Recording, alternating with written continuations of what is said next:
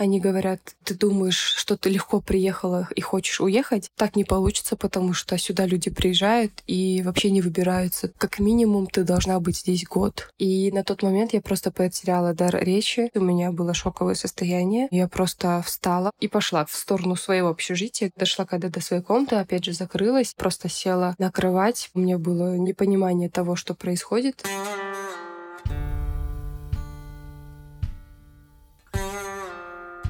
Привет-привет, это Миша Ронкайнен и тюремный подкаст. Я рассказываю про жизнь в тюрьмах по всему миру, беседую с людьми, которые в них отсидели или сидят прямо сейчас.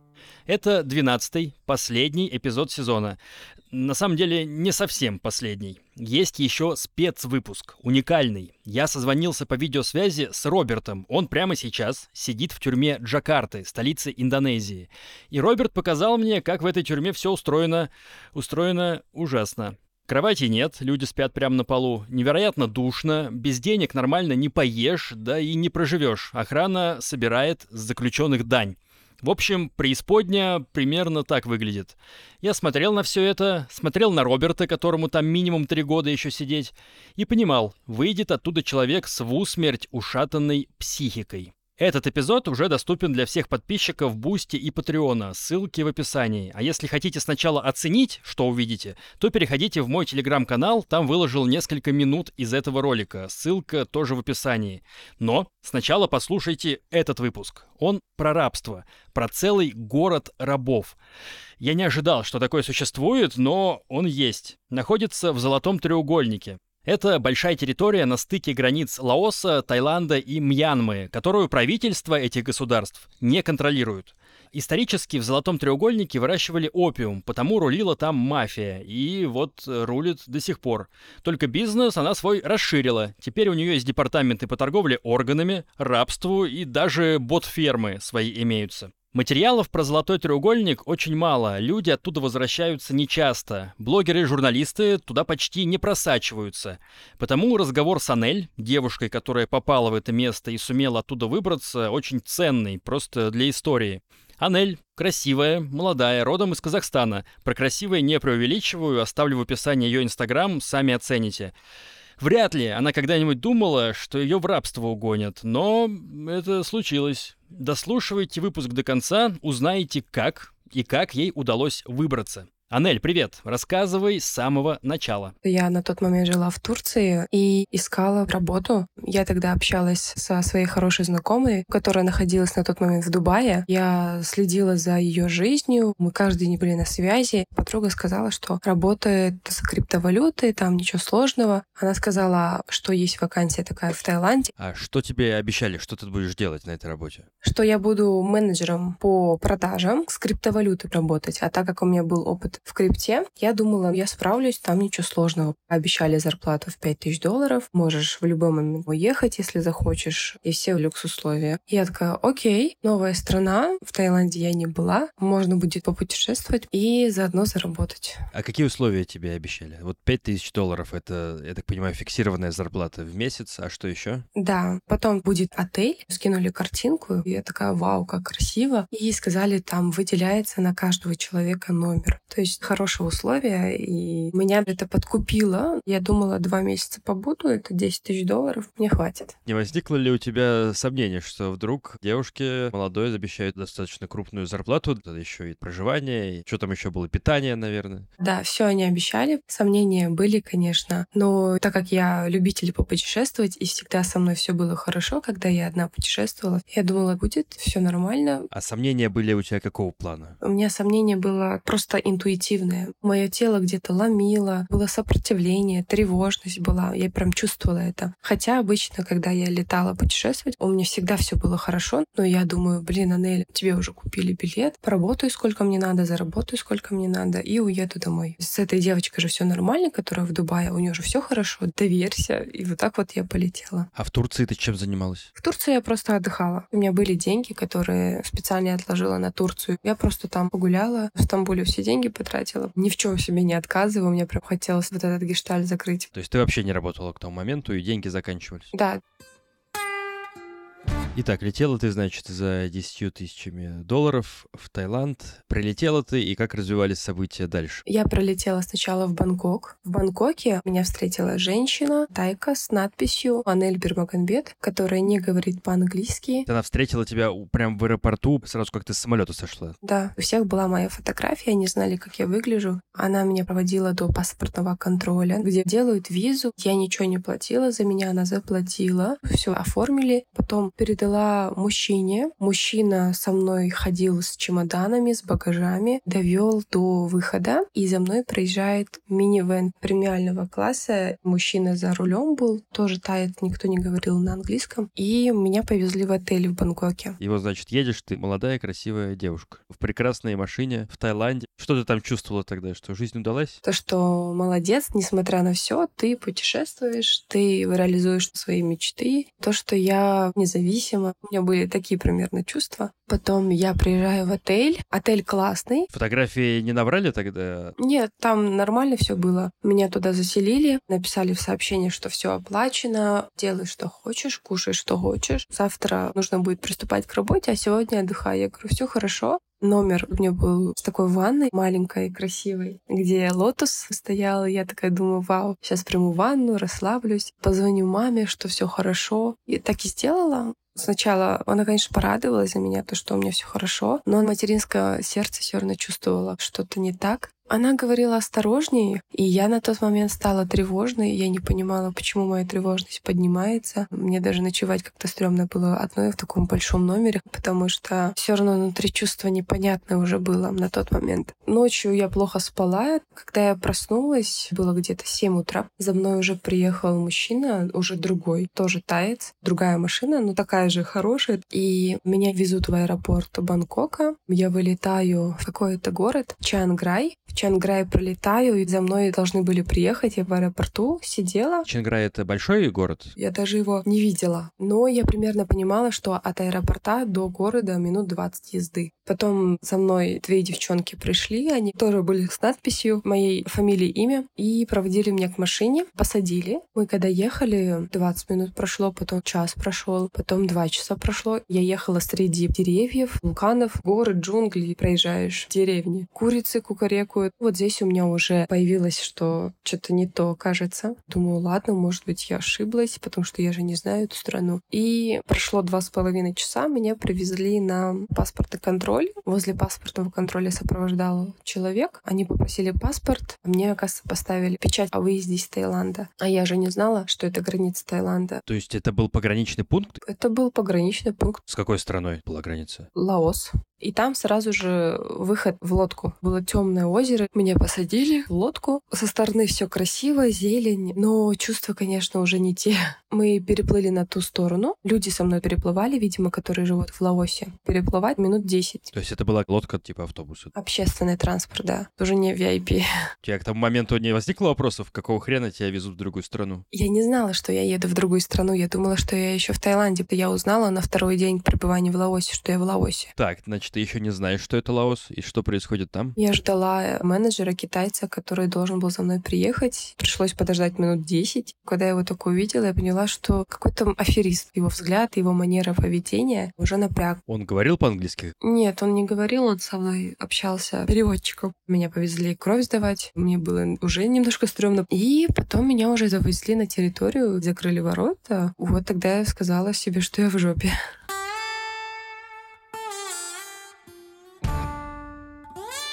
На территории первое, что я увидела, это много машин, и какие-то заведения стоят, и какое-то смещение, откуда выходит много народу, люди что-то выносили. Там были разные национальности. Индусы, афроамериканцы, тайцы, китайцы были. Меня в первую завели заведение, завели в кабинет, где сначала мне сказали сдать мочу. Я, конечно, испугалась, потому что у меня была мысль, сейчас меня продадут на органы, и я сказала, я не собираюсь ничего сдавать. Говорю, вы мне сначала покажите мое жилье. Пишут через переводчика вот этот менеджер, все, успокойся. Говорю, пойдем, я тебе покажу территорию, и там территория достаточно большая. Долго шли, минут 10. Дошли до одного кабинета, там было очень много народу, очень много компьютеров я видела. За этими компьютерами сидела молодежь, они были грязные, у кого-то побитые коленки, там одна девушка. У нее не было зубов практически. У нее синяки на ногах, на руках, волосы потрепанные. Они пытались со мной разговаривать, я ни с кем не разговаривала, мне уже стало страшно. По-английски они с тобой говорили? Нет, они разговаривали со мной через переводчик. Я своим недовольным видом показывала просто не трогайте меня. В итоге меня повели в другое заведение. Я по этажам поднималась, и когда заходила, там было огромное помещение, где стоит очень-очень много компьютеров, очень-очень много людей. То есть это был open space такой гигантский, как зал кинотеатра, или с чем можно сравнить? Ну да, типа зал кинотеатра, все что-то в компьютерах делали. И меня сквозь них вели в дальний кабинет. В дальнем кабинете сидел босс. Они там чай пили в маленьких кисайках. И мне налили, пей. Я говорю, я не буду пить. Как выглядел этот главный босс? Китаец, маленьким ростом. Чувствовалось, что он обладает некой силой, что он может с любым человеком сделать что-то нечто. И что тебе босс сказал? Ничего. Они мне дали свою сим-карту. Дали свой интернет. У тебя же была сим-карта. У меня была казахстанская моя сим-карта, но она не работала. Они просто вытащили и вставили свою, у которой есть определенный лимит. Меня потом вывели из этого заведения. Все-таки добились своего, чтобы я сдала мочу. Они объяснили, зачем мочу сдавать? Нет, не объяснили. И сказали, пойдем покажем тебе, где ты будешь жить. Я показываю картинку, у меня же там вот этот отель, он такой смеется, дурочка. Перед собой я вижу большое общежитие, голубое, старое. Мы зашли, поднялись на этаж. Там было очень-очень много комнат. Было все разбросано, грязно. Так выглядели все комнаты. Мы дошли до комнаты, где я должна была жить. На тот момент никого не было в комнате. У меня потекли слезы, мне стало страшно. Я сразу начала снимать видео, что за антисанитария, что за грязь, что за свиньи. На тот момент я так и думала. Потом я очень пожалела о своих слав. Как выглядела комната? Комната 4 на 4 стояло 5 двухъярусных кроватей. Кровати железные были. Это было очень тесно. Ты просто сидишь, либо лежишь, там не развернешься. Тебе какое место дали? Мне дали верхнюю полку, сказали, вот, пожалуйста, на эту верхнюю полку ты будешь спать, вот здесь ты будешь купаться, а купаться там душевой даже нет. Там лейка душевая, но нет самого душа на 10 человек. Была общая комната, где ты купаешься и в туалет ходишь и умываешься. Если ты купаешься, ты купаешься на всю ванну. Весь туалет в воде находится. Это место, оно находится посреди джунглей или рядом есть какие-то другие дома, город, деревни? Это было закрытое пространство. Если ты выходишь на балкон, видишь много других таких компаний. Если ты даже захочешь сбежать, то ты попадешь в другую компанию. Мне девочки рассказали, на этой территории, в этом городке такие компании растут как грибы, и их было штук 500. Это все были такие компании, которые занимаются мошенничеством. Scamming Company называются. Я потом через девочку узнала. А сколько этажей было в общежитии? Этажей 15 тысячу, тысячу пятьсот точно жили в этом общежитии. То есть это целый город, где только компания? Да. И на территории вашей Scamming Company сколько таких домов стояло? Только одно общежитие, а остальное заведение, куда меня заводили, это была рабочая зона, где занимаются мошенничеством. Но это выглядит скорее как в деревне или как в городе в каком-то? Как деревня. Грунт и земля. Растения всякие, там джунгли вот эти все. Да, да, да. А откуда там здание такое высокое? Сами эти китайцы, которые находятся, они строят эти здания. Может быть, для того, чтобы еще больше людей там находилось. Ну, то есть это здание, как в спальных районах, дома жилые? Нет, это больше похоже на офисные здания. Где-то 6 этажей, где-то 10 этажей, где-то 15 этажей. А ты могла выйти за территорию своей Scamming Company?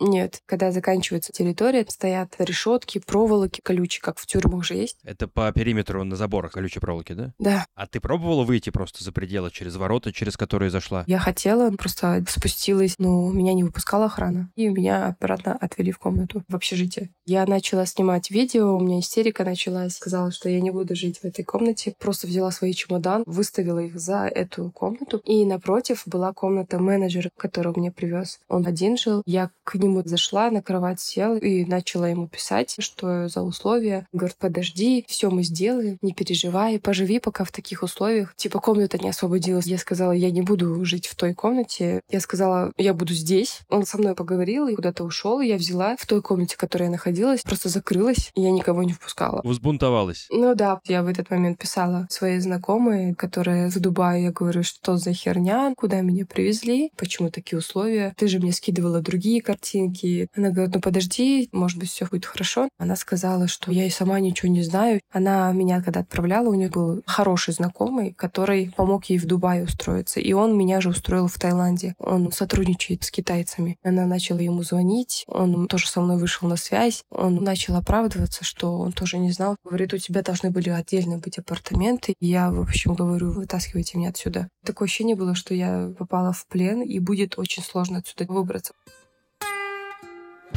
В итоге я в этой комнате находилась пять дней. В комнате менеджера? Да, со мной постоянно пытались поговорить китайцы. В первую ночь я закрылась и вообще не выходила. На второй день я думала, сама схожу и поговорю со старшим китайцем. Я вечером попросила встречу с этим старшим боссом. Меня повели на эту встречу и привели туда англоговорящего человека. Он шеф-повар, который готовит еду именно для людей, которые там в рабстве. Он по-английски говорит, он на них работает, и они говорят, ты думаешь, что ты легко легко приехала и хочешь уехать, так не получится, потому что сюда люди приезжают и вообще не выбираются. Как минимум ты должна быть здесь год. И на тот момент я просто потеряла дар речи. У меня было шоковое состояние. Я просто встала и пошла в сторону своего общежития. Дошла когда до своей комнаты, опять же закрылась, просто села на кровать. У меня было непонимание того, что происходит. И в эту ночь мне позвонил брат, потому что когда я получила интернет, мой брат уже узнал о том, что я нахожусь в плену. Он написал заявление в полицию, потом с консулом. Они попросили скинуть локацию. У меня в тот момент был еще интернет их, у меня был еще лимит определенный. Когда я скинула локацию, мне сказали, что я нахожусь не в Таиланде, а в Лаосе. На третий день узнала моя мама. Мама, конечно, очень сильный человек, потому что когда я ей сказала, она эмоций никакие не показывала, но по словам брата, мама очень сильно плакала. Я не представляю, какое у нее было внутри чувство. Но так как сказали, ничего не делайте, мы сами все решим, маме оставалось просто ждать ждать. Всего пять дней ты сказала, и ты один раз только вышла, а все остальное время ты не открывал никому. Не открывать не получилось, потому что каждый вечер либо сами менеджера, либо сам босс приходили, угрожали. Я помню, сижу, и они вот все толпой зайдут и начинают по очереди что-то говорить, морально давить. Вот этот китаец, босс кричал, я даже записывала на диктофон, чтобы потом скинуть Интерполу. Мне было настолько страшно, что у меня ноги дрожали, но я это не показывала. На четвертый день я осмелилась одному из китайцев написать, что о вас знает посольство Китая. И в этот момент прям началась жесть. Я их разозлила очень сильно. Они меня выгнали на улицу, поставили охрану, чтобы я никуда не сбежала, потому что они очень боятся посольства Китая. Там есть китайцы в рабстве, и один как-то ко мне подошел. Я не могу вернуться на родину уже год. Я сам из Китая. Он молодой парнишка, ему 20 лет. Я говорю, почему ты не можешь вернуться? Потому что за это у них смертная казнь. За что? За то, чем они занимаются мошенничеством. Ну, если он вернется в Китай. То есть у него безвыходная ситуация. И тут ему плохо, и там э, ему жопа. Да, у него выбора нет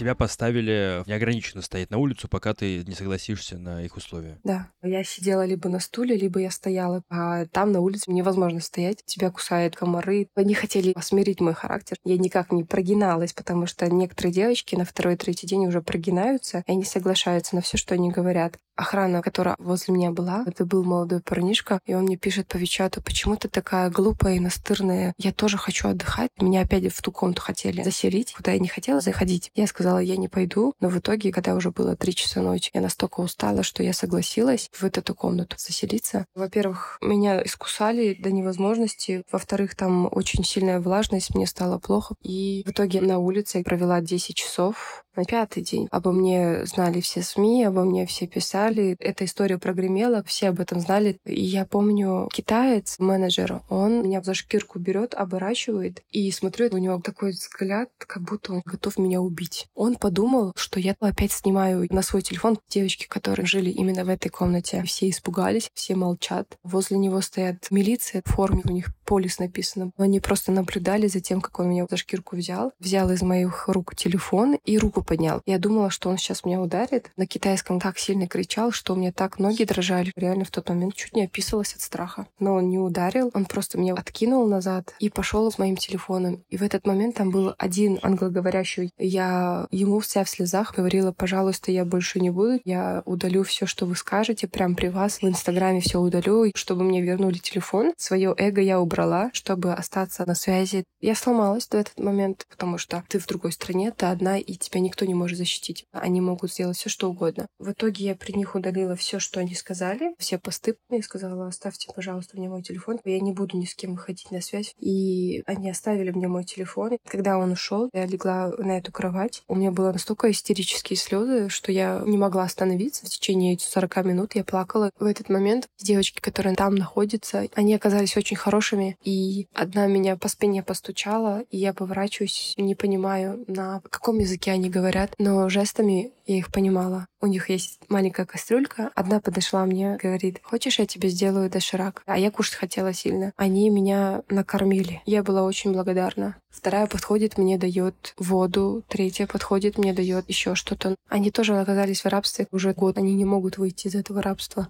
Вечером все ушли на работу, и никого не было в этом помещении. Было очень темно, было очень страшно. Я осталась одна в этой комнате. Я вышла в коридор и смотрю, этот китаец идет, который сказал, что не может вернуться на родину. И он такой мне по переводчику пишет, все хорошо, я вчера видел, что тебя китаец чуть не ударил. Я такая, да, мне все хорошо, спасибо. И он мне пишет, ты кушала? Я говорю, нет, не ела. Он куда-то сбегал, принес еду, чтобы я поела. И именно этот мальчик мне помог сказать точную локацию, потому что когда Интерпол со мной связывался, им нужно был адрес точно сказать. И я же не знала. По локации там непонятно, потому что. И вот этот парень, китаец, сказал, как только ты скинешь, пожалуйста, удали нашу переписку, потому что у них это все проверяют, и его могут за это потом наказать сильно, если узнают, что помог мне. Больше всего с кем ты общалась? Вот эта девочка, которая первая подошла, на второй день мы по переводчику общались. Ей всего лишь 20 лет, она сама из Лаоса. Полгода назад приехала на должность администратора, а пришлось мошенничеством заниматься. Ей сказали выкуп, но так как у ее семьи таких денег денег нет, она осталась и смирилась. Это такой бизнес, куда заманивают и потом требуют определенный выкуп. То есть, если ты хочешь выйти, то тебе нужно еще и заплатить? Да. То есть за тебя тоже выкуп объявили? Да, когда я сказала, что о них знают все посольства, они видели, что резонанс такой поднялся в мире. Интерпол подключился. Они сказали 9 тысяч долларов. Тогда Интерпол сказали, вот вы сейчас отправите, не факт, что выпустят. А эти девочки, которые с тобой жили, они рассказывали, чем они занимаются? Я спрашивала, но они не рассказывали, сказали, запрещено. А мальчик этот? Мальчик тоже не сказал. Сказал, чем-то плохим занимается, но он не сказал, что именно. Моя работа должна была заключаться в том, что мне нужно было быть подставным лицом, выгляжу красиво, опрятно. Мне нужно было выходить на видео с людьми из СНГ, из Европы. Типа, вот я инвестирую в крипту, а за меня в это время общались бы китайцы на английском через переводчик. И как только ты входишь в доверие к этому человеку, ты говоришь, вот, пожалуйста, ссылка. Как только жертва проходит по этой ссылке, у него сразу со всех криптокошельков, либо со всех электронных кошельков снимаются деньги автоматически. И этим занимаются ты тысячи людей? Да, специалисты по выманиванию денег. То есть хотя бы с работой с криптой тебя не обманули? Да, это все таки работа с криптой, но так, что мне нужно было быть подставным лицом и все. А сколько денег тебе пообещали уже, когда ты там на месте была? 600 долларов в месяц, как они сказали. зарплатой все-таки нагрели, да? В 10 раз меньше почти. Да, ну, как я поняла потом, что это все ложь, потому что они могут ничего не выплачивать, ты там как бесплатная рабочая сила можешь находиться. А как там распорядок дня устроен? Они работают ночью, днем все спят практически просыпаются после обеда, кто-то в 12, кто-то в 3. Вечером активно все ходят куда-то. И во сколько все ложатся? В 6 утра, в 7 утра. То есть всю ночь идет движуха какая-то? Это из-за разницы в часовых поясах? Да. Они общаются с Европой, с э, США? Да. В основном это европейцы, СНГшники. А ты видела вообще там э, белых людей хоть одного? Европейцы не видела. Казахов? Казашку я одну увидела, она на них работала. После того, как обо мне все узнали, китайцы ее просили, она вышла со мной на связь. Написала в директ, предложила встретиться на этой территории. Когда мы встретились, грубо начала сразу общаться, типа, что за шум ты подняла? Но я ей сказала, мне с тобой не о чем разговаривать, потому что она хотела все уладить, чтобы наружу история не выходила. То есть она не была жертвой, она тоже была одним из мошенников? Да, она работала как мошенница, подставным лицом, но и при этом она занималась продажей людей. За продажу людей там платит 3000 долларов. То есть искала таких же людей, как ты? Да.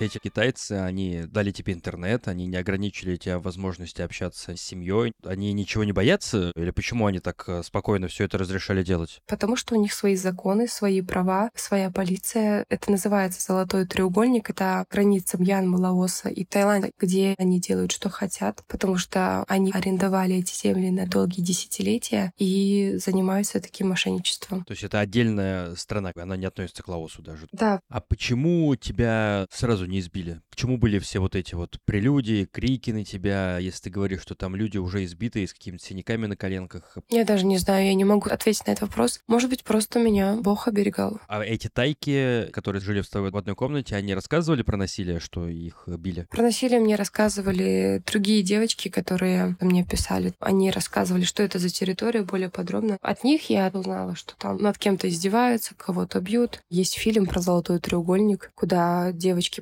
попадали не в трудовое, а в сексуальное рабство. На тот момент я просто не понимала, насколько это серьезно, потому что на этой территории все дозволено. Там же они изготавливают еще наркотики и тестируют на людях. На этой же территории они продают органы детей. На этой территории трудовое и сексуальное рабство. Это вот на территории твоей Scamming Company? На территории всех этих компаний. На территории каждой из компаний есть разные подразделения. Наркотики, органы. Да.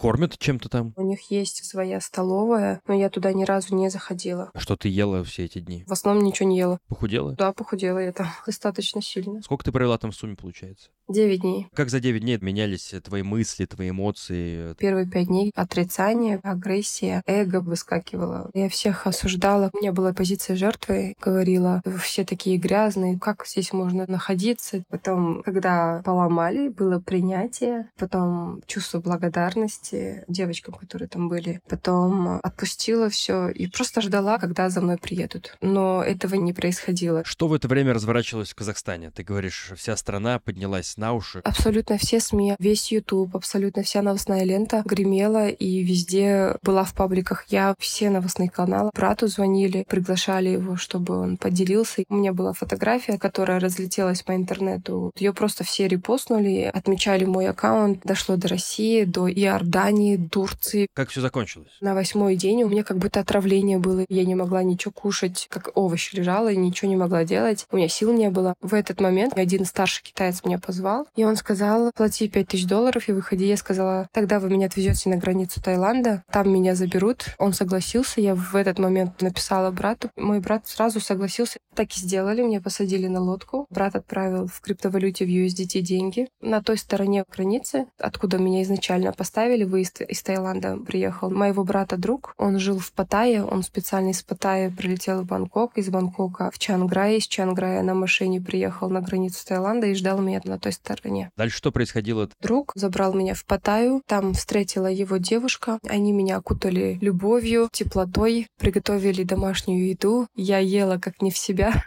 Отдельно мне сняли классные апартаменты. Три дня я там побыла, отдохнула, ни о чем не думала, просто жила, у меня даже эмоций не было. У меня эмоции там остались. После Таиланда вернулась в Алмату, из Алматы я поехала в Кызылорду. Я сама из Кызылорды родом, южная часть Казахстана. Какие эмоции были у твоей семьи, когда ты вернулась? Все были счастливы, то, что так все закончилось. Брат меня встретил с цветами, окутал меня любовью, теплотой. Все меня хотели кормить, все маме звонили, переживали. Я не хотела особо ни с кем видеться, я просто находилась дома с мамой, рядом с папой, с родными своими. Хотели все узнать, как у меня там были дела. Я говорю, я не буду ни о чем говорить, потому что я не хотела проживать снова эмоции. Даже сейчас я с тобой без эмоций разговариваю, потому что я настолько хотела забыть это, и все уже Потом, когда была в Козларде, у меня был эфир с психологом, где мы посмотрели на это со стороны психологии, почему это со мной произошло. Что ты поняла и что ты осознала? Не осуждать людей, а просто быть благодарной каждой ситуации, не строить из себя жертву, не быть в детской позиции, а брать всегда на себя ответственность. Я не хотела брать ответственность, но меня жизнь заставила. Эго иногда нас заводит в такие тупики, и благодаря моему эго я попала в эту ситуацию. То есть ты считаешь, что ты вообще, в принципе, поехала в эту поездку,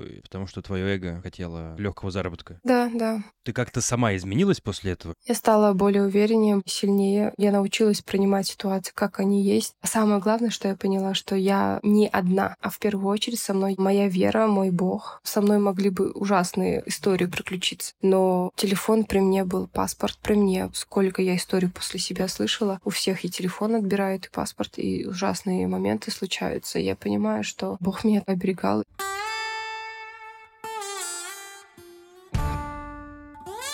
Как сейчас сложилась твоя жизнь? Я сейчас консультирую по уходу за кожей, обучаюсь на косметолога-эстета, и я работаю в сетевом проекте в сфере продаж с продуктовой линейкой для здоровья. Мне это очень нравится. Вот такая у меня жизнь сейчас. Ты сейчас довольна своей жизнью? Да, очень. Самое главное, что сейчас у меня все хорошо, у меня спокойное состояние, я работаю, я развиваюсь, я посвятила этот год дисциплине и своей ответственности. Пять тысяч долларов уже зарабатываешь в месяц? Нет, еще не зарабатываю, но к этому иду. Уверен, что у тебя получится. Не со всеми происходят такие истории, как произошла с тобой. Я не хочу подпитывать твой эго, но, наверное, ты особенная в чем-то. И уверен, что дальше у тебя все будет лучше. Аннель, спасибо за этот разговор. Не попадай больше в рабство, пожалуйста, ни к людям, ни к привычкам, ни к вещам. Да, я очень рада, что ты уделил уделил время, послушал мою историю. И буду рада, если это кому-то в будущем поможет. Спасибо, Анель. Пока. Пока. Спасибо, что дослушали выпуск до конца. В описании вас ждет много ссылок. Во-первых, дополнительные материалы к этому эпизоду. Фото и видео из поездки Анель в город рабов, плюс подборка статей и видео про золотой треугольник в целом. Эти материалы открыты для всех подписчиков моих Бусти и Патреона. Во-вторых, Инстаграм Анель. Хотите на нее посмотреть? Welcome. В-третьих, ссылка на экстра выпуск про Роберта, который прямо сейчас сидит в тюрьме Индонезии. Я про него говорил в начале эпизода. Он тоже доступен для подписчиков Boosty и Патреона. В-четвертых, ссылка на пост в моем телеграм-канале, где я показал кусочек этого видео с Робертом, чтобы вы оценили, стоит смотреть или нет. Фух, вроде все. Спасибо, что были со мной этот сезон. Если хотите поблагодарить за него, лучшее спасибо — это подписка на, угадайте что, Boosty или Patreon. Да, пока подкаст существует на мои личные деньги в основном, а они могут кончиться. Потому я рад вашей поддержке. Следующий сезон планирую стартануть в январе, после праздников. Меня зовут Миша Ронкайнен. С подкастом помогают прекрасные Николай Денисов, Максим Кремнев и Яна Кулакова. Всем им я плачу зарплату, на это и нужны деньги. Пока!